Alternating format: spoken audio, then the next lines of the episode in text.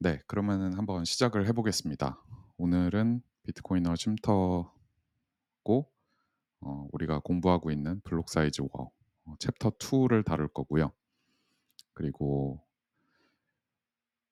이 Blockstream Liquid에 대해서 뭐 약간 간단히 또 여기 할 말 많으신 분이 계시니까 여기 달리시는 분 계시거든요. 그래서 네, 설명도 좀 들어보고 제가 어디서 트리거 됐냐면 어, 블, 빅 블로커들의 부, 주장이 어 뭔가 그 데자뷰를 보는 것 같다. 예. 그래서 저도 어 그러네. 네, 그, 그런 그런 식으로 제가 좀 트리거가 됐습니다. 그래서 그것도 곁다리로 좀 얘기 나누면 좋을 것 같아요. 자, 그러면 여기 링크에 있는 BitMEX의 블로그 어, 챕터 2 March to War 그러니까 그 지금 진군을 시작했습니다. 군대가 격전지를 향해 딱 성 출발했어요 지금. 어, 블록 사이즈 limit이라는 게 그 1메가 그 처음에 있었던 게 비트코인이 launching될 때부터 있었던 건 아니다라는 걸로 좀 시작을 합니다. 이게 좀 과거 역사를 알아야 이해가 좀 될 거다 하면서 이렇게 시작을 하거든요. 그래서 2010년 7월 15일에 사토시가 그 비트코인 기터브에 어떤 내용을 추가를 했습니다. 그러니까 맥, 스 블럭 사이즈를 그 1메가로 딱 제한하는 거. 그리고 시행을 79,400번째 블록부터 이렇게 시행이 되도록 했고 어, 당시에는 업그레이드를 이런 업그레이드를 하는 이유를 명확히 밝히지는 않았어요. 그래서 제가 궁금해서 이 당시에는 한 블록에 대체 한 블록에 대체 몇 메가 정도일까 하고 찾아보니까 뭐 킬로바이트 그러니까 1 메가바이트가 그 100만 바이트잖아요. 근데 1킬로 그러니까 1000바이트 뭐 2000바이트 가끔씩은 뭐 800바이트 그러니까 1킬로바이트도 안 되는 이 정도 수준이거든요. 음, 그래서 그 이유도 그렇게 명확하게 밝히지를 않은 상태에서 다들 그때는 이게 별 반응이 없었대요. 음, 그러니까 다들 공부하고 있었을 때니까 별로 강한 의견이라는 것 자체가 없었던 때였겠죠, 당연히. 그래서 어, 재밌는 거는 당시에 소프트 포크, 하드 포크라는 말은 없었지만 이게 어떻게 보면 지금 우리가 이해하고 있는 소프트 포크의 한 형태였다라고 얘기가 나옵니다. 다들 아시는 것처럼 내가 돌리고 있는 이 프로그램을 업그레이드 해야만 이제 호환성을 갖고 작동하면 이제 하드 포크. 그렇지 않아도 작동을 하면 소프트 포크라고 알고 계시잖아요. 그래서 어떤 룰을 더 강화시키거나 뭐 기존에 없던 제한을 추가시키면 이제 그 꼭 어떤 허들이 있는데 그 허들 안에 들어가는 게 증명이 돼야 작동을 하는 건데 그 허들보다도 더 쑤그려서 들어가면 당연히 이제 그 들어갈 수, 그 통과할 수 있잖아요 그 장애물을. 그래서 기존 소프트웨어를 업글하지 않아도 이게 그냥 됐다. 뭐 이런 얘기가 나옵니다. 그래서 당시에는 소프트 포크라는 개념은 없었지만 어, 나중에 알고 보니 아 그런 게 그게 어떻게 보면 비트코인에서 일어났던 뭐 거의 최초의 소프트 포크라고 할 수 있구나 이렇게 나중에 사토시의 후예들이 얘기를 또 나눴다고 합니다. 그리고 뭐 당시에 어, 어떤 제프라는 개발자가 1메가바이트 제한을 없애는 뭐 패치를 딱 내놨는데 이제 지난번에 그 우리 얘기했던 레딧 운영자 있죠? 테이모스가 어 그거 패치하면 이거 호환 안 돼. 그러니까 그거 깔지 마. 그리고 그 사토시도 이제 theymos 편 그 손을 들어주면서 어, 마, 얘 말이 맞아 이렇게 했었던 그런 작은 이벤트가 하나 있었고요. 그 이후에 이제 한참 또 시계를 돌려서 어, Blocksize War가 막 이렇게 시작되던 그때로 돌아와 보면 이게 재밌는 게 그 비트코인이 종교는 아니지만 꼭 그 무슨 메시아나 예수와 같은 사토시가 엄청나게 많은 활동을 초반에 이렇게 1, 2년간 했다고 알려져 있잖아요. 그래서 어 꼭 예수님이 했던 말씀을 그 제자들이 얘는 이 말을 저렇게 해석하고 쟤는 그 똑같은 말을 이렇게 해석하고 서로 치고받고 싸우는 그래서 막 그 사토시가 했던 말이 엄청 많은데 이제 자기들 입맛에 맞는 "야 사토시가 이런 이런 얘기를 했으니까 뭐 어 사토시도 그렇게 생각했어." 막 이런 그 약간 개싸움이 어 벌어졌다고 합니다. 그래서 large blocker들이 그 어 주장을 할 때 아주 많이 그리고 강력한 근거로 갖고 왔던 것 중 하나는 요게 잠깐 그 코드 그러니까 코드는 아니고 그 이거를 뭐라고 하죠? 어 그냥 어떤 logic 아 pseudo code라고 하거든요. 그러니까 유사 코드. 그러니까 이거를 그대로 복붙한다고 해서 그 어떤 프로그램이 만들어지는 건 아니고 이런 이런 로직으로 프로그램에다 집어넣으면 된다라고 해서 logic만 보여주는 겁니다. 그래서 그 원문 그대로 읽어드리면 if block number 그리고 이제 부등호 있고 11만 5천 그러니까 즉 블록 넘버가 11만 5천보다 커지면 어, max 블록 사이즈를 이제 larger limit 그러니까 더 큰 어떤 리밋으로 뭐 바꿀 수 있다. 그래서 이게 뭐냐면 11만 5천 블록 이후부터는 어, 블록 사이즈를 키우는 방법을 예를 들어 이렇게 하면 된다라고 사토시가 한번 얘기한 적이 있는데 그거를 이제 들고 온 거죠. 그래서 어, 블록 large blocker들의 주장은 아 large 그 big blocker들의 주장은 어, 야 사토시도 그, 그 일시적으로 그냥 1메가 제한 뒀던 거지 나중에 업그레이드 다 하라고 이렇게 한 거야라는 근거로 되게 많이 쓰였던 어, 사토시의 그 어떤 말이라고 합니다. 11만 5천 블록이 지나면 뭐 어쩌고 저쩌고. 어 그래서 이때도 들어가 보면 뭐 네, 블록 사이즈가 한번 지금 볼까요? 앰플 들어가서 11만 5 당시가 8만 8만 3천 블록 막 이랬다고 하는데 당시 블록 사이즈가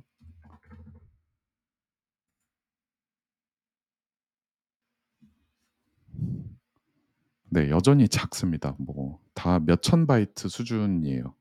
아니 그 몇 백 바이트 아니면 몇 천 바이트 뭐 왔다 갔다 하고 트잭은 하나에 막 많이 들어있는 게 15개 들어있고 어떤 건 하나, 두 개, 뭐 아, 아주 그래서 저는 이런 생각이 드는 거예요. 아니 그 1메가면 당시에 쓰이던 거에 0.1% 수준 그 이하인데 그러니까 1000분의 1밖에 안 되는 정도로 지금 블록 스페이스를 소비하고 있는데 아, 대체 어떤 거를 내다봤길래 이런 거를 그렇게 초기에 했을까 하는 그런 또 약간 신비감이 좀 들었습니다.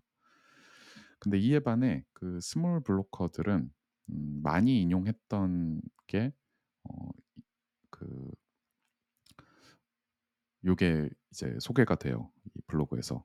그러니까 비트코인의 특성은 일단 출시되고 나면 그 뭐 비트코인의 그 소프트웨어 그 생애 주기를 뭐 얼마로 해야 될지 모르겠지만 뭐 우리 다 뭐 몇백 년이라고 생각하고 있지만 아무튼 그 남은 그 기간 동안에는 그 핵심 설계가 그냥 어디 그냥 돌에 각인이 되는 거다.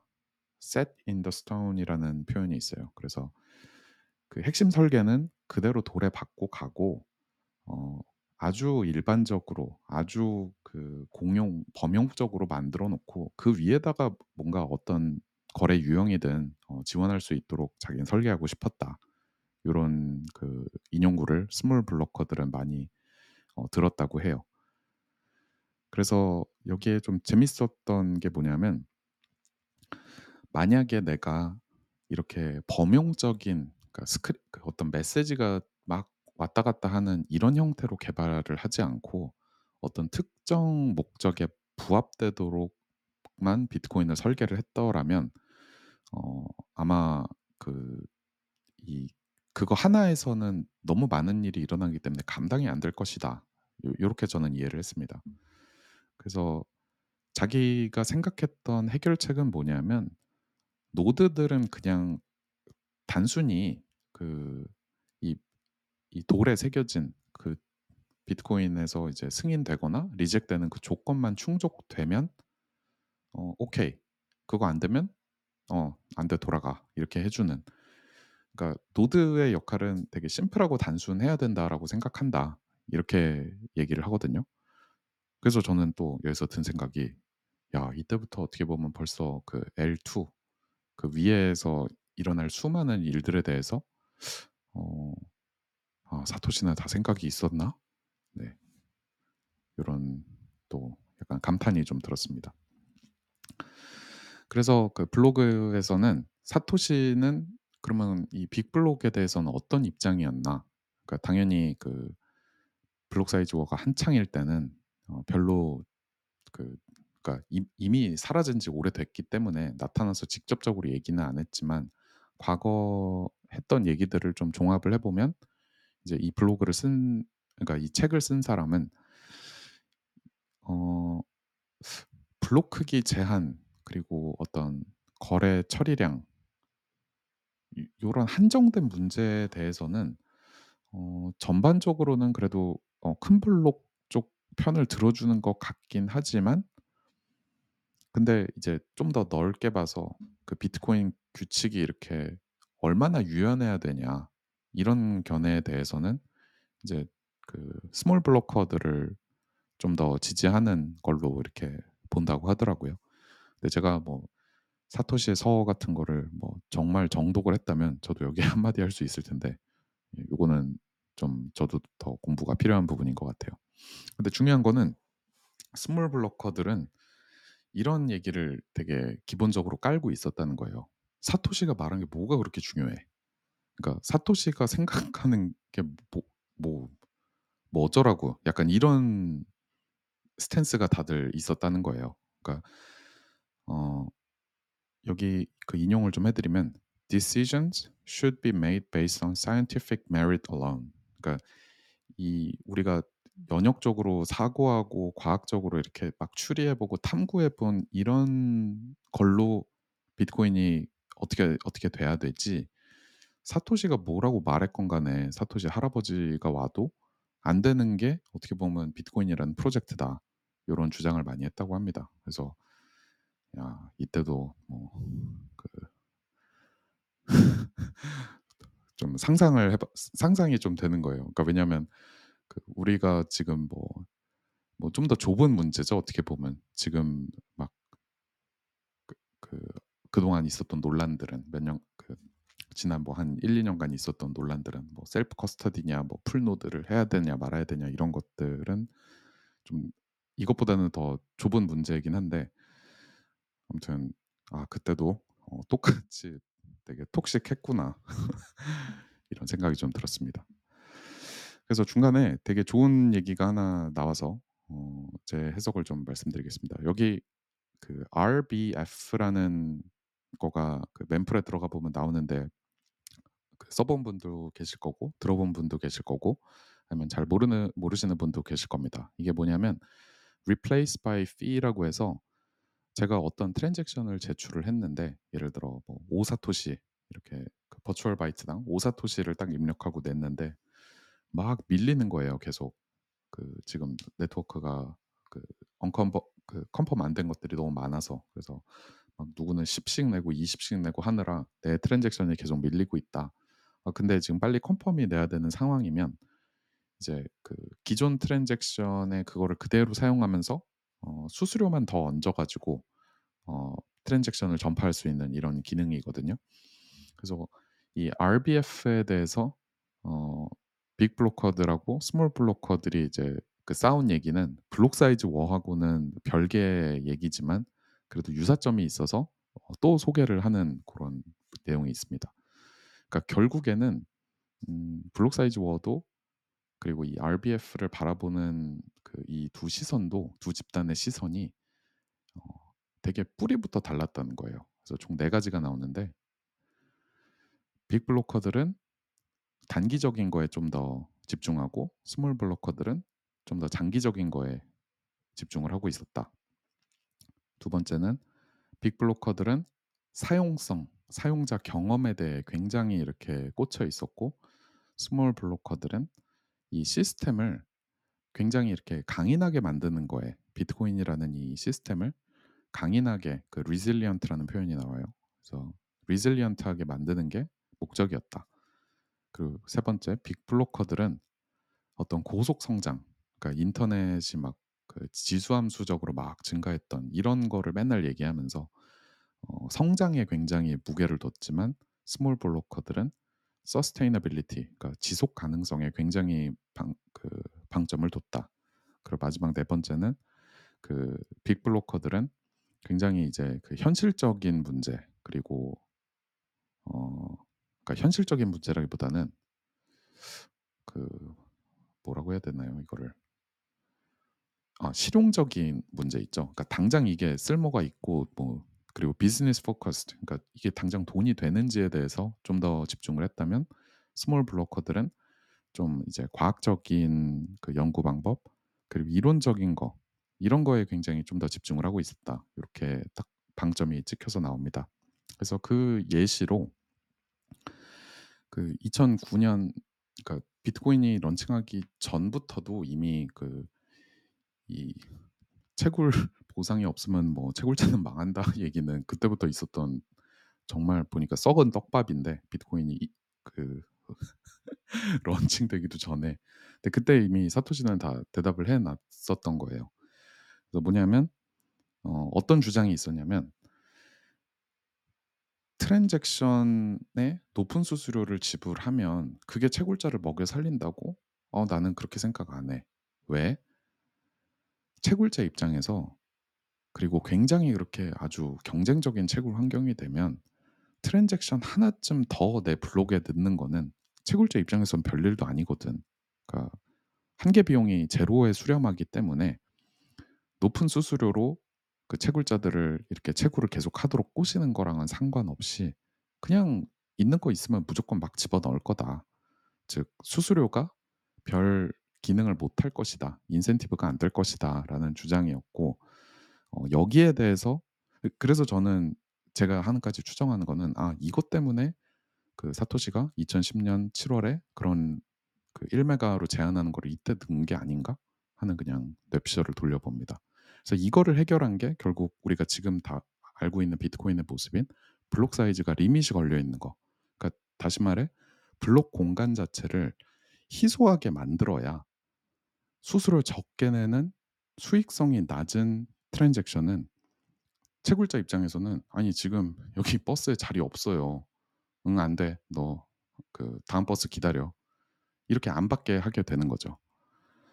그래서 이제 RBF 얘기로 돌아와 보면 그 RBF를 빅 브로커들은 굉장히 반대를 했다고 해요. 왜냐하면 빅 브로커들의 논리가 이 그 트랜잭션과 사용 그러니까 그 블록 사이즈가 이 사용성과 그리고 채굴자들의 그 어떤 문제 그 먹고 사는 먹고 사니즘에 굉장히 영향을 주기 때문에 어, 공유지의 비극이 일어날 거다라고 한 거예요. RBF를 바라보면서 무슨 말이냐면 RBF라는 게 당시에는 이제 제안은 됐지만 지금처럼 이렇게 좀 검증된 시스템은 아니었다 보니까 이거는 분명히 이중 지불의 리스크를 증가시킬 거고 그리고 사용자 경험을 좀 나쁘게 만들 거다라는 게 이제 주장이었어요.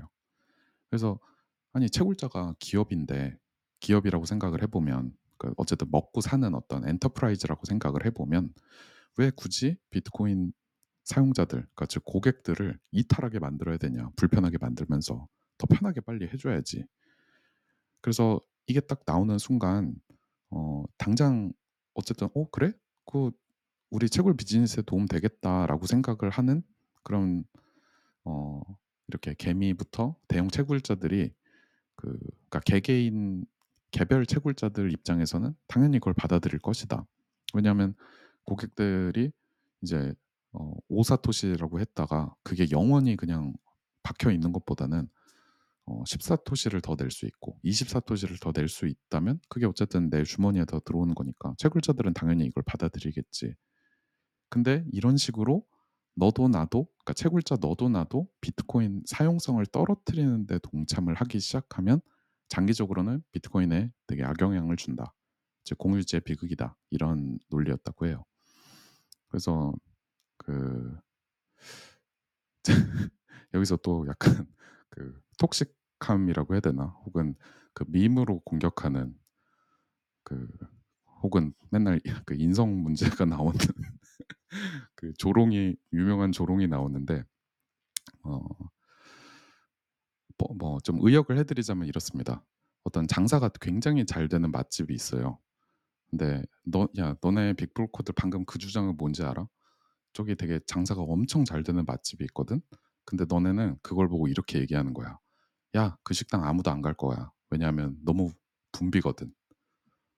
그러니까 엄청난 패러독스인 거죠. 사람이 너무 많아서 그러니까 그 집 음식이 너무 맛있고 너무너무 좋은 경험을 주고 어 진짜로 되게 쓸모 내 인생에 도움이 되는 음식 경험을 나한테 선사하기 때문에 즉 수요가 있기 때문에 늘 붐비는 건데 이제 "너무 붐비니까 거기를 안 갈 거다."라고 주장하는 꼴이야 너네. 그래서 여기서 또 느껴졌습니다. 아 그 비트코인은 그러니까 결국 이 논리는 '비트코인은 지속적인 수요가 별로 없을 것이다.'를 의식적으로든 무의식적으로든 전제를 하고 있는 거예요. 즉 '비트코인은 별 쓸모가 없다.' 그래서 우리가 듣고 있는 뭐 들어왔던 뭐 에너지에 대한 얘기 뭐 채굴에 대한 얘기 뭐 다 결국에는 아 이게 정말 수많은 그 저주 비트코인 저주의 논리의 근원은 어 그냥 이 반증밖에 안 된다. 아 나는 아직 비트코인을 이해 못 했고요.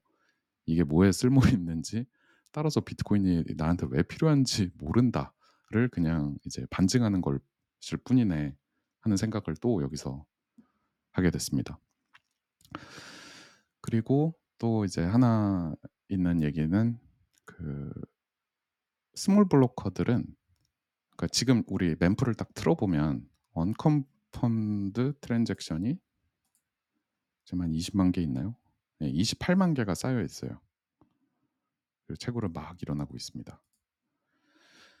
그래서 블록 사이즈가 이렇게 한정돼 있고 그 한정된 공간을 빈틈없이 꽉꽉 채우고 그럼에도 모자라서 언컨펌드가 늘 대기 타고 있는 게 좋은 거야 라고 이렇게 생각을 해요. 그러니까 우리도 이제 어 당연히 여기에 다 동감을 해 왔지만 그러니까 조금 더 이제 그 명문화를 해 보자면 그렇습니다.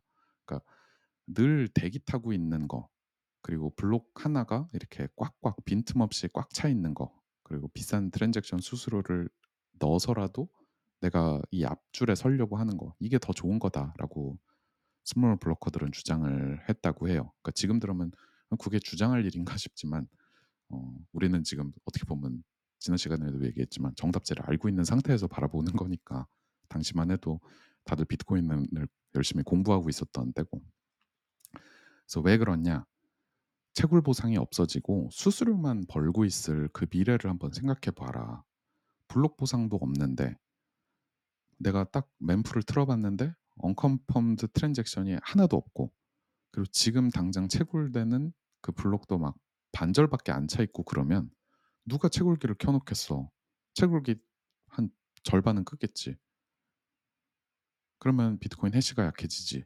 그럼 또 어쩌고저쩌고 이 뒤는 우리가 다 아는 얘기입니다. 그래서 어, 그 시간 선호 우리 얘기했었잖아요. 그러니까 장기, 단기 어디에 집중을 하고 있느냐.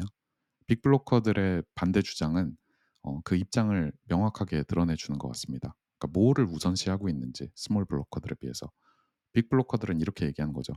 야 일단 아니 그 말은 맞는데 일단 오늘 지금 당장을 생각해봐. 비트코인 채굴 보상 지금 막 어? 그 몇십 개씩 떨어지잖아.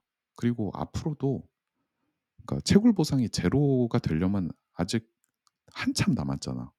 100년 막 또 더 남았잖아. 의, 유의미한 채굴 보상은 앞으로도 몇십 년 동안 있을 거잖아. 근데 너네가 지금 가정하고 있는 거는 뭐 거의 뭐 수십 년, 백년 뒤에 있을 문제를 가지고 왜 지금 걱정하니? 빨리빨리 사용성을 높여서 한 명이라도 더 비트코인을 더 사용하게 우리 모객을 더 열심히 해야 돼라는 게 이제 빅 브로커들의 그 이거에 대한 반론이었다고 해요. 그러니까 여기서도 되게 명확하게 드러나는 거죠.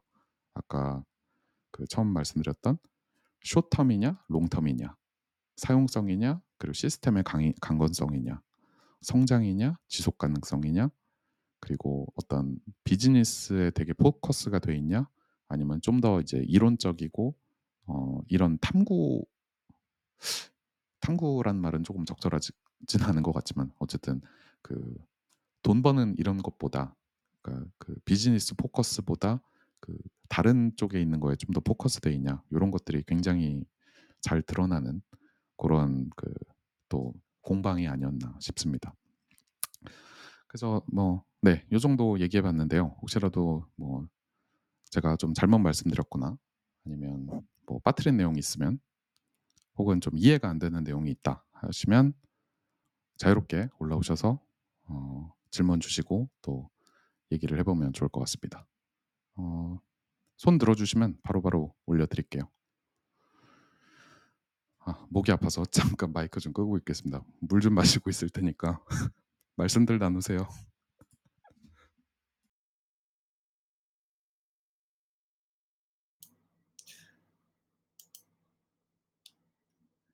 정말 좋은 강의 잘 들었습니다.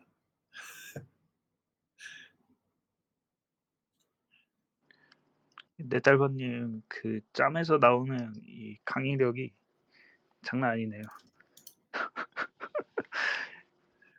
바로 그냥 하, 학생 모드로 잘 들었어요.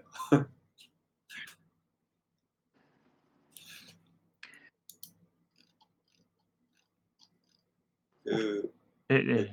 중간에 저가 이제 조금 궁금했던 읽으면서도 약간 궁금했던 부분이 하나 있긴 있었는데 그 이제 death spi, spiral 얘기가 나오잖아요.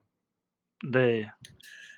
그래서 이 death spiral에 대해서 초반에는 이제 그 얘기가 나올 나오 나오고 나서 어느 정도 설득력을 갖다가 이제 야, 양쪽 집단에서 어느 정도 설득력을 갖다가 그 후에는 그 이제 small blocker 쪽에서는 이제 그거를 다른 시, 다른 관점으로 이제 보기 시작하면서 어떤 타파해 나가는 그런 과정을 좀 이렇게 설명을 했는데 그 음. 과정이 저 제가 약간 좀 헷갈리더라고요. 그거를 혹시 좀 얘기해 보실 수 있을까요? 일단 그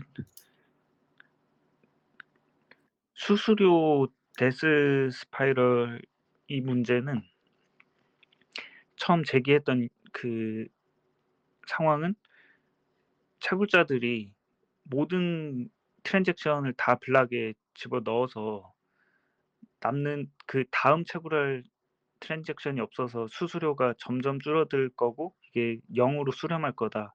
이게 문제라고 주장하는 그 문제의 핵심이었던 거고 이게 문제가 아니라고 하는 이유는 block size limit이 걸려 있으니까 이제 다음에도 채굴할 transaction이 계속 쌓여 있어서 수수료가 0으로 수렴하지 않을 것이다. 그래서 이건 문제가 아니다라고 이렇게 small blocker 쪽에서는 설명을 했던 거고 근데 요 중간중간에 나오는 내용 중에 이 그 그렇게 조금 처음에는 문제인 것 같다라는 식으로 얘기를 했다가 어 잠깐 글 좀 잠깐 읽어볼게요.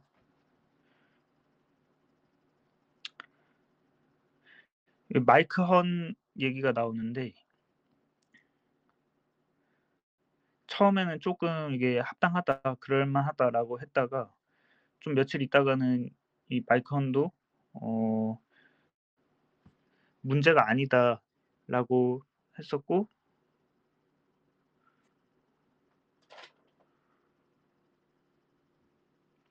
네, 헷갈렸던 부분이 뭐 어느 부분이라고 하셨었죠? 아, 네. 그 좀 헷갈렸다기보다 이, 이해를 이해가 조금 안 됐었던 건데 방금 설명 듣고 그다음에 아까 네. 맷달바님의 그 음식점 비유랑 세- 연결시켜 보니까 음. 이제 좀 clear하게 된 것 같아요. 아. 이게 중간에 이 스토리들이 쪼끔씩 껴 있는데 이게 제가 잘 안 보이네요, 그 설명을 드리려고 보니까. 근데 그 문제 자체는 제기한 문제는 그런 거였고 이 이 death spiral이 일어날 상황은 블록 사이즈가 제한이 안 돼 있을 때 그리고 이거는 블록 사이즈 제한이 있어서 해결이 됐다. 그래서 이게 결국 블록 사이즈가 커지면 안 되는 이유가 지속 가능성 때문인데 수수료가 그래서 높아지는 게 나쁘다고 볼 수 오히려 좋다고 봐야죠. 지속성을 주니까. 나쁘다고 볼 수는 없 없을 것 같고 그게 요 문제의 핵심인 것 같습니다.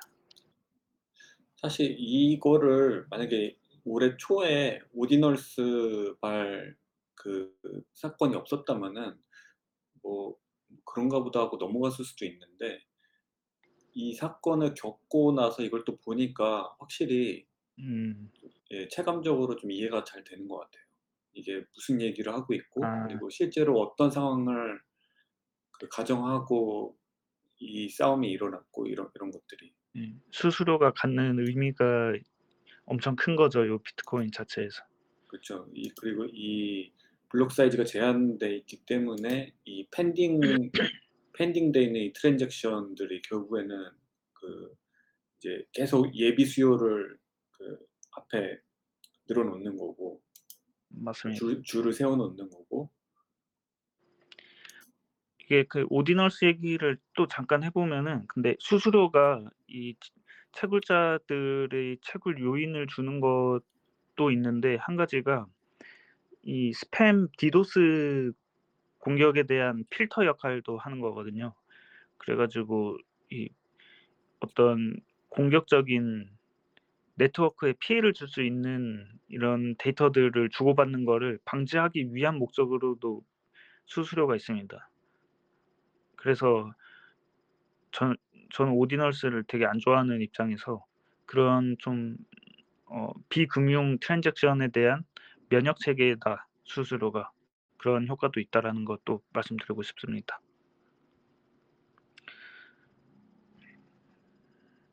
그 그리고 넷달버 님이 설명 잘해 주셨는데 제가 이거 챕터 2 읽으면서 느꼈던 거는 이 세 가지가 여기에서는 포인트인 것 같은데 첫 번째가 이 fork soft fork랑 hard fork 차이에 따라 가지고 이 네트워크 블록체인에 분기가 일어날 수 있다가 핵 되게 중요한 포인트인 것 같아요. 그 첫 번째 예시로 들었던 소프트 포크는 분기가 일어나지 않고 그냥 쭉 이어질 수 있는데 하드 포크 같은 경우는 체인이 2 개가 생기겨 생기기 때문에 그 거기에서 오는 또 다른 문제가 있고 이 내용은 또 뒤에서 계속 나오게 될 테고 이게 첫 번째 핵심인 거고 또두 번째는 그 수수료 이 제한된 블록 크기가 갖는 의미, 지속 가능성을 준다. 이게 두 번째 핵심인 것 같고 그리고 이 챕터에서 전반적으로 계속 이 저자가 지적하는 것 중에 하나가 빅블로커들의 태도를 되게 계속 지적을 하는데 이 개빈 그 이 빅블로커 쪽의 핵심 인물 개빈의 태도도 그렇고 이게 뭔가 이 통제하려고 하는 그 욕구에 대해서 되게 지적을 많이 하고 있어요. 그게 이 업그레이드 업데이트에 대해서 의사결정하는 방법에 대한 얘기이기도 한데 사용자가 사용하는 거를 채택한다. 이게 small blocker 쪽의 주장이고 big blocker 쪽은 이제 어떤 리더가 개발 방향을 정해 놓고 거기에 이제 그걸 따라간다. 이런 식의 어 업그레이드 방식을 취하는데 그런 그런 그 태도를 보이는 사례들을 되게 계속 반복적으로 보여줘요. 그 중에 하나가 small blocker 쪽 개발자 피터 윌이라는 그 지금도 개발하고 있는 분인데 이분이 그 블록 사이즈 증가시키는 BIP를 제안을 했는데 이게 어떻게 보면은 이 중간점 타협점을 찾아가는 제안이었는데 big big bl big blocker 쪽은 이걸 되게 비판적으로 모욕적으로 받아들이더라. 이런 걸 보면은 어 그쪽은 그냥 스 그 자기들이 이 정하 컨트롤하고 싶어 하고 이런 태도를 반복적으로 보여줍니다. 예. 그래서 이 chapter chapter 2에서 쪼끔 포인트라고 할 수 있는 요세 가지들 기억하면은 좋을 것 같아요.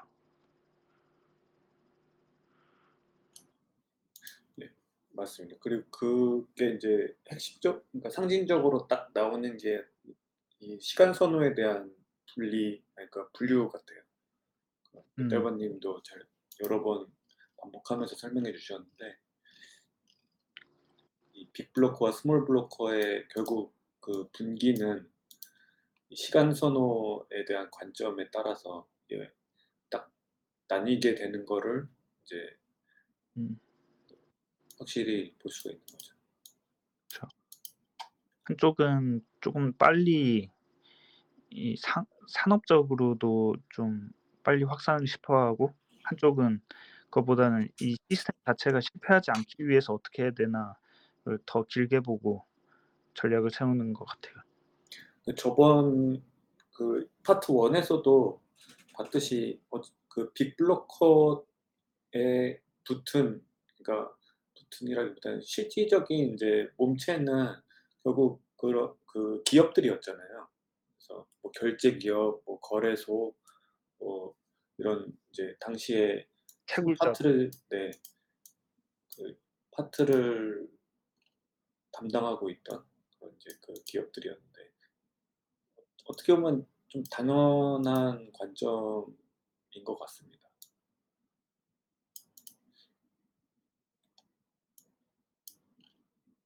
이제 그리고 그들이 이제 원하는 방향으로 이제 말씀하셨던 어떤 리더를 중심으로 그들이 원하는 방향으로 이끌고 가고자 하는 그런 이제 욕구와 그런 움직임이 예 명박하 명백하게 나왔던 거고. 그 지난번과 마찬가지로 계속 읽으면서 좀그 대단하면서도 좀 계속 의아한 부분은 파트 1 이랑 저는 좀 동일한 부분이 이런 거였어요. 이르 이런 움직임은 어쨌든 이 small blocker가 이런 장기적인 관점을 토대로 이거를 어떻게 대항을 할 수 있었을까? 그리고 어떻게 이거를 여론전으로 싸우면서 이 비트코인 사용자들을 설득할 수 있었을까? 이게 정말 이게 좀 이 파트 2 에서도 잘 해소가 되질 않더라고요. 이 얼마 전에 그 비트코인 Independence Day였었잖아요. 네네. 그 user UASF 네. 그 SegWit 관련돼서 했었는데 이게 그 목차를 보면은 뒤에 그 내용이 나오더라고요. 그래서 저도 내용을 잘 모르긴 한데 일부러 이 책 쓴 그 저자가 책이니까 쪼끔 드라마틱하게 보여주려고 이런 구성을 하지 않았나.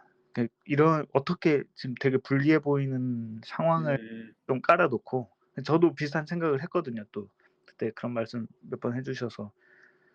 그런 것 같아요. 이 이 책이고 어떻게 보면은 그래서 약간의 서사 구조가 예. 좀 들어갔을 수 있다. 예. 그것 그것도 그렇고 근데 궁금한 게 진짜로 어떻게 그 Independence Day에서 승리를 할 수 있었을까? 네 승리를 해서 Inde Independence Day가 된 건데 어떻게 승리했었을까 저도 계속 궁금하긴 하더라고요.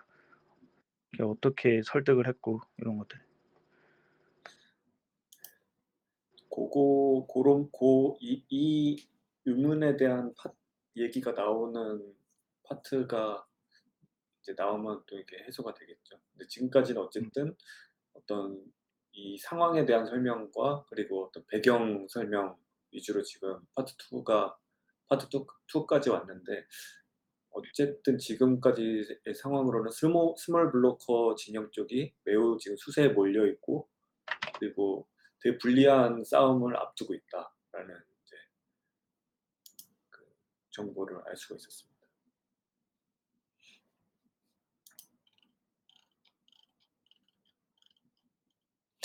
네. 그오 audience 쪽에서도 네. 뭐그 넷달바 님의 설명과 또 이렇게 읽으시면서 좀 질문이나 좀 이 이해가 잘 안 됐던 부분들 있으면은 올라와서 좀네 편하게 대화해 주시면 좋겠습니다. 아 10시 10 시가 돼 가니까 좀 많이 들어오시 계속 들어오시네요. 여10 시인 줄 오늘 1 시간 좀 일찍 시작해 갖고 네. 계속 들어오고 계시나요? 네, 공지를 너무 늦게 드린 저의 불찰입니다. 그래도 오늘은 녹음을 하고 있으니 그 초반부 못 들으셨던 분들도 네, 얼마든지 가능합니다. 네, 퍼- 퍼페님 손 드셔서 어, 올려드렸습니다. 안녕하세요.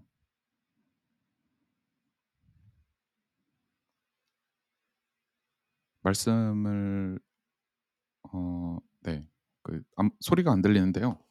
혹시 말씀하고 계시다면 그 음소거를 한번 그 마이크 모양 요거를 한번 눌러 주셔야 발언을 하실 수 있. 네, 나, 아, 다시 들어오셨네요. 마이크 음소거 버튼을 한번 눌러 주시면 됩니다. 그 보고 계신 화면에 이제 아이콘이 있는데 요 마이크 버튼 하나 한번 눌러주시면 말씀을 하실 수 있습니다.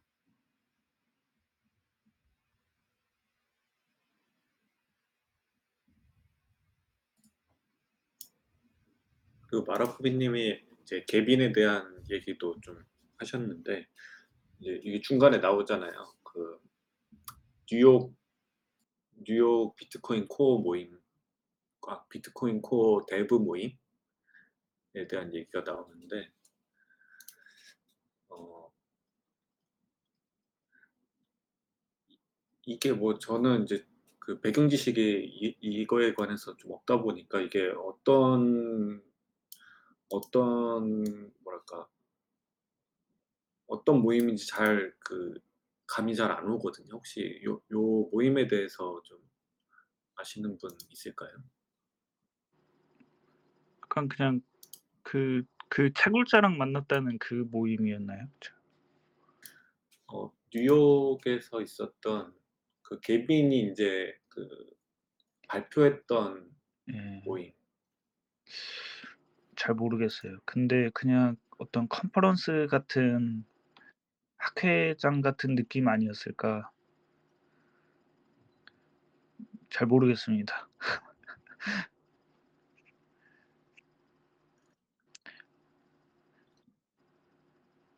왜냐면 여기 이 모임을 그, 이 모임에서 이 이제 뭔가 개빈이 설, 설득하는 자리였다고 좀 음, 설명을 하는 것 같고 그래서 그러면 이 모임에 참석한 사람들이 어떤 뭐 결정권을 좀 그러니까 뭐 여론일 수도 있지만 어떤 결정권을 갖는 결정권을 갖고 있는 사람들의 어떤 자리였나라는 생각도 좀 들고 그 결국 러, 런던 네. 얘기하시는 건가요 혹시? 아, 아 런던이었나요? 그 뭐 소수는 굉장히 열받아 있었다. 아, 대다수는 네네. 막. 그, 네, 그, 그 네, 런던이었나요? 네, 네, 네. 아, 네. 네, 제가 제가 뭘 알아서 여쭤본 건 아니고요. 저도 이 부분 좀 다시 읽어보려고 음, 네 여쭤봤습니다. 이게 근데 그 이런 학회나 이- 그런 발표 자리 같은 거는 종종 있는 것 같아요. 잘은 모르는데 그냥 저는 읽으면서는 그냥 그런 건가 보다 했었고 여기서도 그냥 그 개빈의 태도를 강조하려고 그런 사례들을 가져왔구나라고 생각을 했어요. 저는 읽으면서. 그래서 얘기하는 게 뭐 그 자기가 예전에 어떤 제안을 했었고 그게 받아들여졌다 뭐 이런 사례 이런 그런 일화들 소개를 해주는 것도 있고 그 나중에는 이 개빈이 최종 결정을 할, 할 거다 비트코인 XT에 대해서 뭐 그런 내용도 있고 이게 다 그 태도를 보여주려는 사례들이구나 하면서 읽었습니다.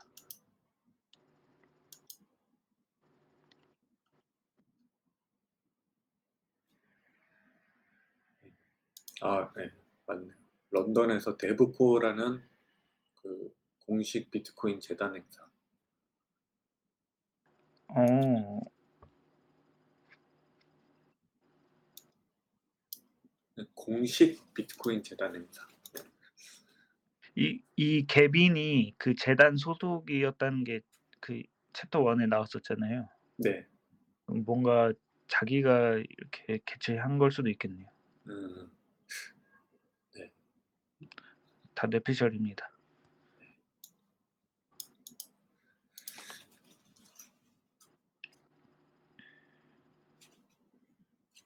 네, WN님 손 드셔서 그 올려드렸습니다. 안녕하세요. 아, 네, 안녕하세요. 잘 들었습니다. 저 궁금한 게 있는데, 그, 처음에 블록 사이즈 이 늘리는 거를, 그 비트코인은 이 BIP로 이렇게 제한을 하잖아요. 그 제한했을 때 전체 채굴자들이라 그러나? 그 소사이어티에서 동의율이 얼마나 되는지 궁금해서요. BIP가 실행되려면 95%인 걸로 제가 알고 있거든요. 맞는지 잘 모르겠는데, 혹시 그 블록 사이즈 늘리자는 제안이 왔을 때 동의율이 얼마 정도 됐었는지 혹시 알 수 있을지.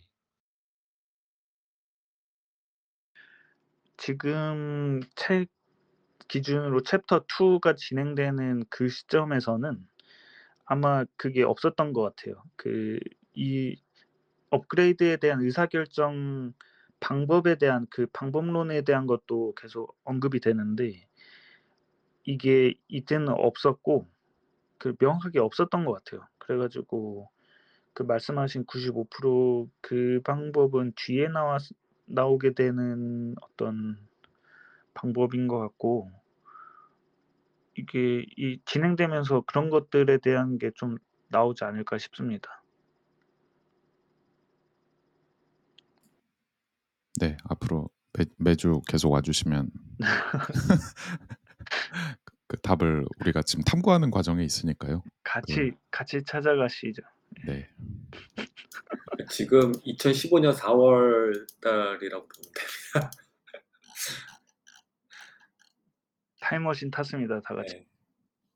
네. 네, 왜냐하면 되게 중요한 질문 주신 것 같은 게 그러니까 앞으로 읽거나 공부할 때도 되게 그 부분을 좀 포커스해서 공부를 더 하면 좋을 것 같아요. 왜냐하면 저도 얼마 전에 UASF 관련 아티클을 쭉 찾아보다가 그러니까 지금 제가 알고 있는 그 우리가 알고 있는 이 비트코인의 모습이 어 옛날엔 되게 딴판이었구나 하는 부분들도 꽤 있었거든요. 그래서 거기에서 이제 95% 얘기를 거기서 저도 분명히 봤거든요. 얼마 전에 UASF 이거 쭉 그 혼자 공부를 해보면서 그래서 그 의사결정 방식, 그러니까 블록 사이즈와의 이 부재가 어 그러니까 누가 비트코인 프로토콜을 컨트롤 할지를 가지고 이렇게 일어난 전쟁 이렇게 돼 있잖아요. 그래서 결국 의사 결정 방식이 되게 비트코인 프로토콜의 핵심이고 우리 모두가 비트코인에 매료된 그 되게 중요한 특성 중 하나니까 네, 그 부분 좀 포커스해서 저도 잘 공부해보고 좀 전달을 드려보기 위해 어, 좀 힘써 보겠습니다.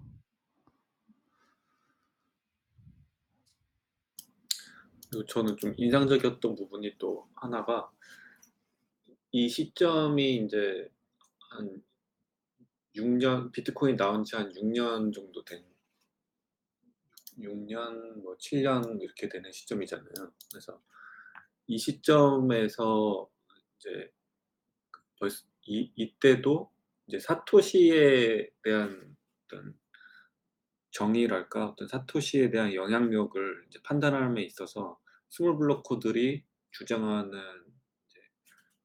바를 아까 네달바님이 말씀해 주셨는데 거기에 더불어서 사토시가 떠난 이후에 비트코인이 이제 바뀐 부분들이 있고 이제 그것들을 바, 그런 변화를 만들어낸 이제 그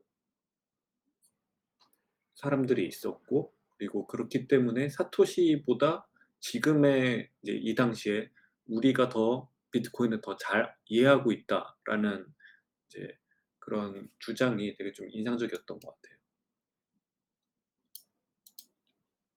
저도 읽으면서 너무 마음에 들었습니다. 그 맞다 생각하면 맞다고 얘기하는 거 아, 너무 마음에 들었어요. 그러니까 이, 부- 이 부분이 정말 그 좀 시사하는 바가 지금도 있는 것 같아요. 그쵸. 그 다음 주제랑도 연관이 있는 것 같습니다. 오늘의 다음 주제. 아, 네, W님. 아, 네. 그 거버넌스 문제가 되게 의미가 있는 게, 전 이게 약간 구제금융 하는 거랑 똑같은 것 같거든요. 어, 비트코인 트랜잭션 밀렸어? 문제 생겼어? 아, 이거 그러면은 내가 이거 시장 개입해서 해결해 줄게. 사실 그런 거는 시장 원리에 따라 그냥 해결하면 될 일이고, 사실 비트코인을 다른 생긴 문제들이 해결하려고 하는 건 사실 정부는 모든 것을 망치고 있고 어떤 오- 정부는 아무것도 하지 마라 그 오스트리아파의 정신을 비트코인이 많이 좀 가져갔다 생각하는데 이런 것도 지금 문제 생겼으니까 어 비트코인 트랜잭션에 밀려 있어 맨풀 만땅이라고 그러면 이거 해결해야겠네 해결해 줄게 할 때 저는 이거 정부가 구제금융한 거랑 똑같은 생각하거든요. 근데 좀 비트코인은 이런 proposal이 있을 때 95%의 동의율이 있어야지 그 BIP가 실행되는 걸로 제가 알고 있는데 나 틀렸으면 지적해 주세요. 제가 잘 모르 정확하게 알 수도 모르니까 알지 못할 수도 있으니까. 아무튼 저는 이런 비트코인의 이, 이 거버넌스 시스템이 굉장히 마음에 든- 의미가 있다고 그러나? 네 이런 거 그냥 문제 생길 때마다 이거 해결하고 저거 해결하고 블록 사이즈 커져가지고 노드도 막 엄청나게 거대해서 하드디스크 용량 늘어나면은 노드 운영하는 사람들은 부담일 수도 있고. 그러니까 이런 것들을 어떤 문제를 해결할 때 지금 현재 이 대의민주주의 체제는 그냥 51% 표만 받으면은 그 사람이 모- 완전히 tyranny가 돼가지고 다른 사람들이 49% 깔아뭉개도 할 말이 없거든요. 그러니까 저는 지금 대하, 대의민주주의 민주주의 체제가 붕괴하고 있는 게 저는 이런 그런 거버넌스의 문제가 굉장히 크다 생각하는데 일단은 51%의 표만 받으면 49% 깔아뭉개든 아무런 정당성이 확보가 되잖아요. 어, 나 표 받았으니까 49%거 뜯으면 어때? 그 내 맘대로 하- 하면 되지. 뭐 여기 뭐 정치 성향이 좀 저하고 다르신 분들이 계실지도 모르겠지만 좀 좌파 쪽 인사가 막 예를 들어서 갑자기 집권을 하게 됐을 때 아, 나, 나 뽑아주면은 이것도 해주고 저것도 해주고 뭐 완전 다 해줄게. 다만 뽑아줘. 대부분의 대중들은 그러면은 이거 저거 해주겠다는 사람들이 아무래도 뭔가를 받고 싶어 하는 사람들이 많기 때문에 보편적으로 다 한 표씩을 갖고 있기 때문에 그렇게 51%의 표만 받게 되면은 49%는 어떻게든 깔아뭉개도 상관없게 되는 게 현재의 대의민주주의 체제의 저는 문제라 생각하거든요. 그래서 이 95%의 어떤 압도적인 지지를 받아야지만 이런 어떤 전반적인 시스템을 개선하고 이런 현재 BIP 프로토콜, BIP 이 비트코인 BIP는 굉장히 의미가 있다고 생각이 드네요. 네. 네. 말씀 감사합니다. 그 뭐 블록 사이즈 챕터 2 얘기는 이제 뭐 좀 더 뒤에서 나오면 하도록 하고 여기서 녹음을 한번 끊고 그러니까 혹시라도 에러가 나서 날아갈 수도 있으니까 여기서 한번 녹음을 끊고 이제 Liquid에 대해서 Blockstream에 대해서 한번 그 질럿 광전사님의 한번 얘기를 좀 들어보면 어떨지 싶습니다. 그러면 여기서 일단 일종의 일부죠. 한 시간 딱 했네요. 일부를 종료하고 네, 광고 방송은 없습니다.